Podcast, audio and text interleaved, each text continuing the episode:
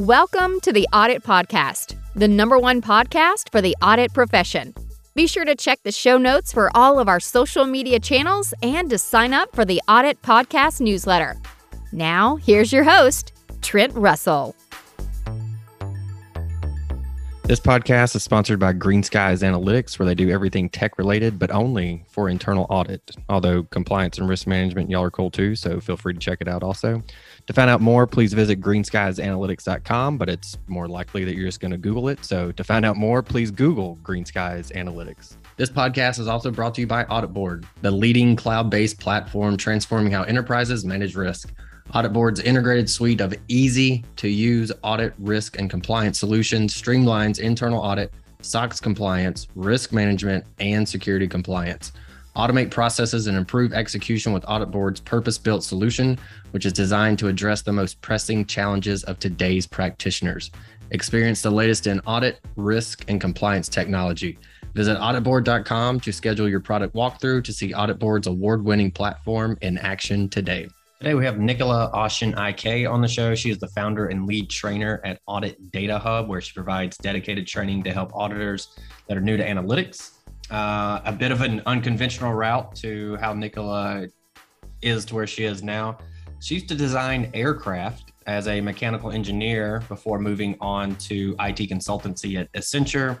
And then I guess that was about 12 years ago before she got into internal audit. And since then, she has been helping folks understand analytics.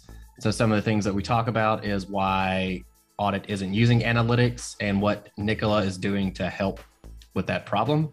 Um, if we were to audit ourselves, what would we say is the reason we're using analytics? That's one question that we asked Nicola. I thought that was very interesting. And then obviously, not everybody's going to be the developer, coder, writing scripts type data analytics person on the team. That's completely reasonable. I think we need to set expectations that that's not going to be the case. And so we asked Nicola for those people, um, what is their role within audit and analytics? And then lastly, we talk about the first step in developing data literacy. So I think that could kind of point to the the question around, hey, I'm not the hardcore data analytics person, but I need to have some level of data literacy in order to support those folks and to get the most from our data. For more from Nicola, if you'll check out auditdatahub.com or connect with her on LinkedIn. I think we say this towards the end of the show, but she's Nicola's probably one of the best folks to follow on LinkedIn as far as data literacy goes, the barriers to audit using analytics, and, and so on. So I highly recommend uh, to connect with her on LinkedIn as well as check out again the website auditdatahub.com. Here we go. I've been trying to find the answer to this question for a while myself. And I know just in kind of our talkings and even seeing some of the content that you've put out, you spoke to it really well. So I wanted to ask you, why is an audit using analytics and what are you doing to get it there? Um, I think it's a tough question, which is pretty much the reason the progress has been kind of slow. Um, but I think we're being a bit hard on ourselves and being a little bit unrealistic, to be honest. Um, and I think the main, one of the big reasons is audit is very process driven, right? We are learned to kind of look at patterns. We are learned to look at what risks we are seeing in the business and compare that to frameworks. But when you look at analyzing data, it's the complete opposite. It's very experimental. Um, the place you start at the beginning may not be the place that you end up with. And I think that requires a different kind of culture and a different kind of thought process. Um, and I think what may be happening is people are hearing that we should be using data over and over again, but I just don't think they really know what that means and how to actually go about doing it. So, what kind of happens is everybody talks about data, everybody says how important it is. But the reality is, once they hear that, they go back to their day job and continue sample testing. So I think there's a bit of a lack of reality in, in what it takes to actually get there. Yeah, I agree, especially when you're talking about like it's it's top of mind, it's what everybody's talking about. And it seems like every kind of audit survey, no matter what vendor is putting it on, it's always like analytics top of the list, analytics top of the list. I mean, it's been like that for years. And then you talk to folks and you're like, yeah, we're not really doing anything with it. Um, and I think it's because it's hard also I think a lot of people think you get the tool and that's where you start. And that's really probably, uh, well, it's actually not the best place to start. So I see that, and then that's why uh, some of them fell. If we were to audit ourselves, what would we say is a reason we aren't using analytics? Um, I think we would probably come to the conclusion that we may be just too afraid to fail. Mm. And I think that's one of the biggest problems. Um, I think as auditors, we feel that we should know it all. We are the checkers. And it kind of feels like, how can the checkers be making a mistake? And I think that leads to no progress because that the whole principle of learning something new is that you're going to make a mistake. That's the only way to learn. And i think maybe if you know leaders and the team culture don't openly embrace experimenting trying new things the fact that mistakes will happen but that's okay.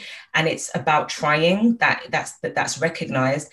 Nobody will try. Everybody will just bury their heads in continuing to deliver um, you know, they're knocking out multiple audits at the same time, but analytics is moving nowhere. And if no one's really calling it out, that's probably part of the reason there is such slow progress. Yeah, and there's going to be some failure, right? That's what you're saying. Even even if I mean, look, Facebook and Netflix and Google, they didn't get it right the first time, and they're still getting it wrong uh, to some degree as they scale it and uh, uh, move analytics even more horizontal. So I think that's a great point that the expectation that it's not going to be perfect is one that we should have so that when it does go wrong, we don't go, up, oh, it's analytics and it didn't work and there's no way to make it work. Mm-hmm. And I think it's about, sorry, I was going to say it's about setting expectations because mm. I think sometimes if, um, you know, somebody may go on like a one day training course come back to the office and suddenly they're the data analytics guru. Mm. and for somebody that's never done it before, I'd be terrified. So I think it is about setting expectations. This will take time, but one step is better than zero steps. So I think it's about encouraging small, small progress. Yeah, I really like that. Uh, but there are the auditors that aren't going to be, they're going to go do the training and then realize, you know what, this really isn't me. Like it doesn't fit me and my brain because it is different like you were talking about. It's not just like a process. It's it's a, a, trial and error kind of thing.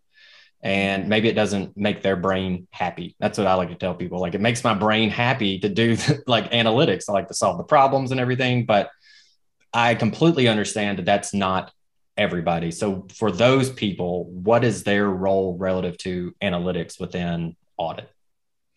Um, i think uh, similar to the kind of expectations. I think the term analytics has got maybe negative connotations for some people. So I think analyzing data can be as simple as comparing two cells to each other. Mm. Like that's it.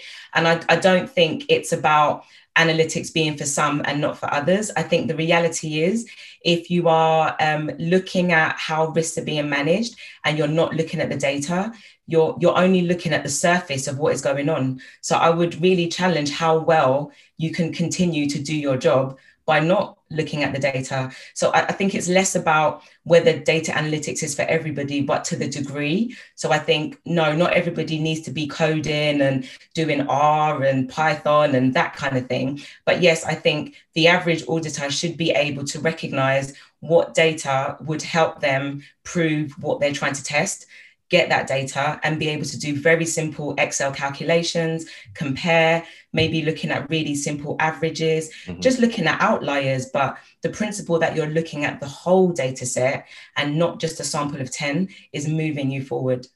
Yeah. And the communication is huge between those folks. So if you have the dedicated data analyst or the dedicated data team, and then the operational folks, for the operational folks to be able to say, um, hey, analytics folks, I need you to do this for me.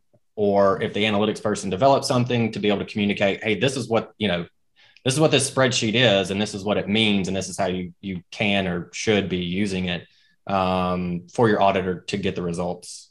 I think um, the the the way that I like to look at data is is evidence. So essentially, if you have a Excel spreadsheet which gives you all of the dates that all purchase orders in the last year were authorized, that's data. Mm-hmm. But that's also evidence. So without it, I'm just not sure how you can say that something's well managed or not.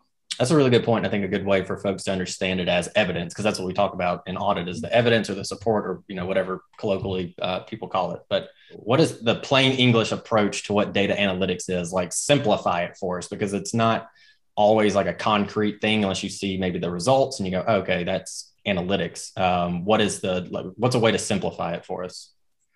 Um, I mean, when when I do training, I try to kind of give a fairly simple um, definition. So I would say that data analytics are the range of techniques used to interrogate data hmm. to make decisions. Simple as that. The, the whole point of analyzing data is to help you make better decisions. If the output doesn't help you do that, it's kind of only half done its job.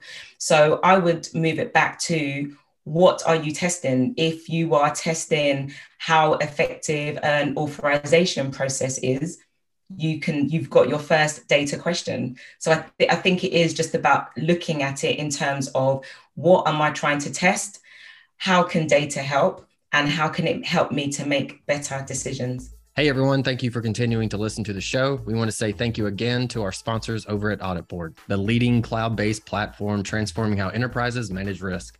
AuditBoard's integrated suite of easy to use audit, risk, and compliance solutions streamlines internal audit, SOX compliance, risk management, and security compliance.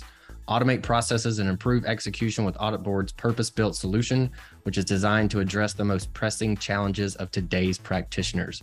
Experience the latest in audit, risk, and compliance technology.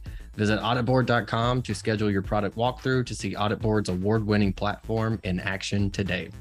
And you talked about techniques, analytic techniques, and I think that might be where some people go, "What's a technique?" I would say, even I mean, just a pivot table in Excel is a technique. You're aggregating the data. You can see the top ten, bottom ten, whatever, uh, whatever kind of makes sense there. But from my perspective, I think a lot of people think of analytics as this like, well, we can't do it because it's so technical and so outside of our um, competencies and yeah, a, a, pivot table is analytics, but also like if you really, really want to do it, you got to be able to scale that up um, across multiple systems and then obviously apply other techniques to it. But I think, you know, people understanding that just a pivot table is a form of analytics um, can maybe help understand what analytics really is. What do you think? Yeah, I think maybe there's a couple of ways to look at it. So, like, I think using a pivot table really helps you look at the data better. Mm-hmm. So it groups it in a way that makes it easier for you to see if there's something strange going on. So I think it's about grouping. So even something as simple as having a spreadsheet with um, lots of financial data and then sorting it by amount, you can instantly see is there really high amounts or are there really low amounts that you should be concerned about? So sorting is a type of interrogation. Type of technique. Or, yeah is a technique right or say for example comparing so you might have two dates and you want to compare one date with the other to maybe see if an authorization was perhaps backdated that is interrogating or a technique you're just comparing one cell with another and the analytics part comes with the fact that you're comparing it down the list with hundreds and hundreds of transactions yep. rather than just 10 so I think, you know, there are some very simple techniques, you know, very simple maths calculations, such as one take away another. What is the amount? Is it bigger or smaller? So I think it's rather than thinking about it as this very technical thing that has nothing to do with me, I think it is using that curiosity and going, well, what part of analytics can I get involved with? And I think we do have a responsibility to not just ignore it and actually to find an element that we can take part in. Yeah, and you mentioned curiosity. That's one of the things I say is kind of one of the the foundational characteristics of a, an analytics person and audit in general is curiosity. Um, that's not to say if you don't have the curiosity, you can't, but I, you know, you could say that it's a blocker uh, if you don't have that. What, what in your opinion are some other blockers of why people aren't using analytics? Um, yeah, the fear, like I mentioned, that's also a big one. Um, I think it, it, it, can be really challenging to actually get the data. Mm. And I think sometimes people just, it becomes too hard too quickly and it kind of stops. So I think that hurdle is just about advanced planning, kind of knowing where the data that you need actually is and using those kind of normal audit relationship building to kind of convince people to give you access. So um, I think that's also a big one. Um, maybe slightly controversial. I think the slight issue is, to be quite frank, the status quo is acceptable. Mm. I, I, think that's the reality. Um, I mean, if you uh, work in tech, and you decided that you were no longer going to do any training, you weren't going to upskill in cloud or any emerging technology, you'd find it really hard to get a job. I mean, that, that that's the reality. Right. And I think at the moment, no matter how much we talk about data analytics, you don't require it to get a job. It isn't mandated through the standards as such. Um, it's not something that's really measured. It's quite hard to progress in something that isn't really measured. So I think at the moment, without it being said, the status quo is acceptable. And I think that's a big blocker to progress. Yeah. And so to come back to the folks that aren't going to be actually executing the analytics, they're not going to know R, Python, or some of the you know scripting languages and the other tools. Uh, how do they understand data? Is it is it does it boil down to just data literacy? Is there anything you're doing with data literacy to help with that?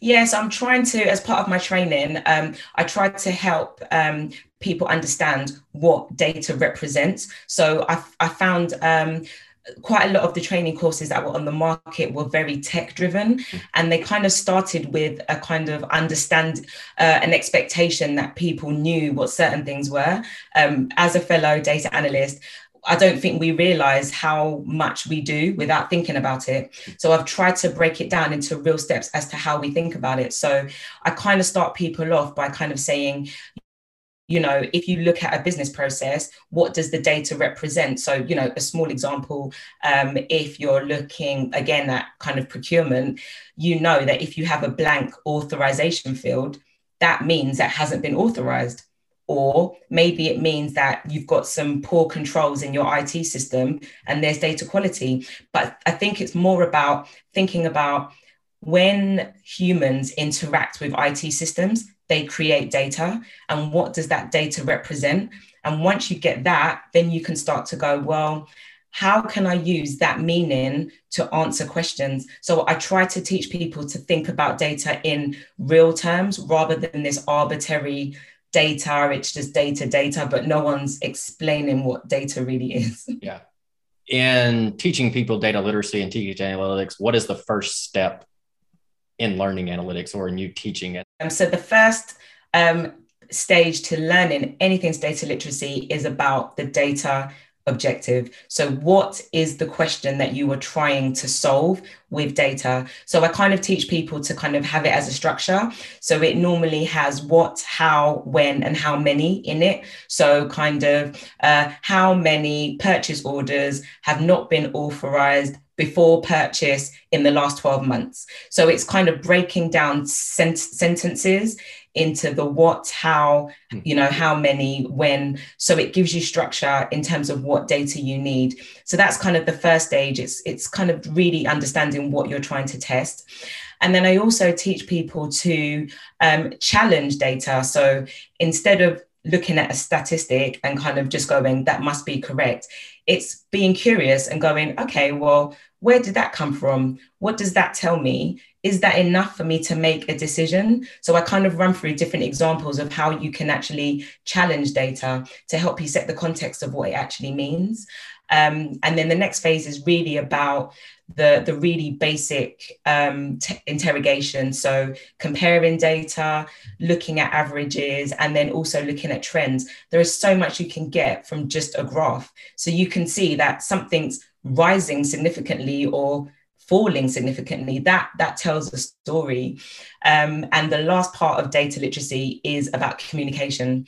So it's about it, it sounds weird, but there is a language of data. So it's being able to say, look, here's the actual statistics, but this is what it means in terms of the business. So I teach them those four components. Yeah, and every communication does sound odd, but every analytics book that I've read when it talks about especially building out a team, of analytics folks or okay if you have your your data engineer your architect your analyst your data scientist the communication between not only them, but then the communication to the business of this is what this actually means is always one of the the qualities listed. It, you know, it's always like, well, they got to know this, you know, these programming languages and got to be able to do this. And then it's always like communication. You just go, communication really it's a super, super techie thing. They need to communicate, but it's huge. It's everything. And some technical people are really bad at it. So, you know, I think, so yeah, right. We, we've come across those ones. Um, and I think it is really just about, I, I don't know, I, I, kind of label it as digital confidence. So it's, it's less about being absolutely an expert and a technical, you know, technical expert in AI and um, cyber and all of those. It's not about that. It's about being digitally confident. And I'm just, not sure if we can't jump the hurdle of data analytics, how are we going to jump the hurdle of AI? And robotics and how are we going to confidently challenge those kind of areas of tech in in the organization if we, we can't even get our head around basic data analytics and i think that that for me is the concern Nice. Nicola, thank you a lot for coming on. It was fantastic. Of course, I always enjoyed talking analytics, and your perspective has been fantastic. You're probably one of the best follows on LinkedIn, in my opinion, as far as why we aren't using analytics and what we can do to use analytics. So I highly recommend uh, people follow you there. But is there anything that you want to leave the audience with? Um, I think I've definitely recognized that there is a real appetite for learning data analytics across the board. But I think there are a lot of people in kind of developing countries and those that have to kind of self fund that are really struggling to access this training because you know not everybody can afford kind of west western prices.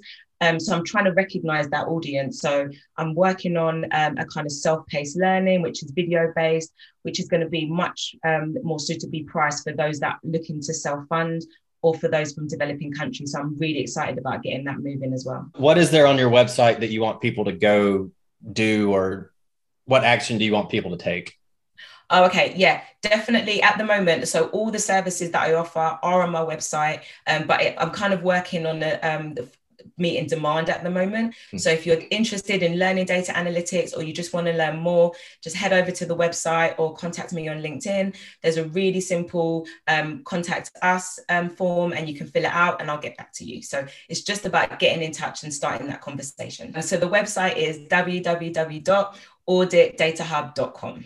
Perfect. All right, Nicola, that's fantastic. Thank you for coming on. Thanks, Trent. Thank you for having me.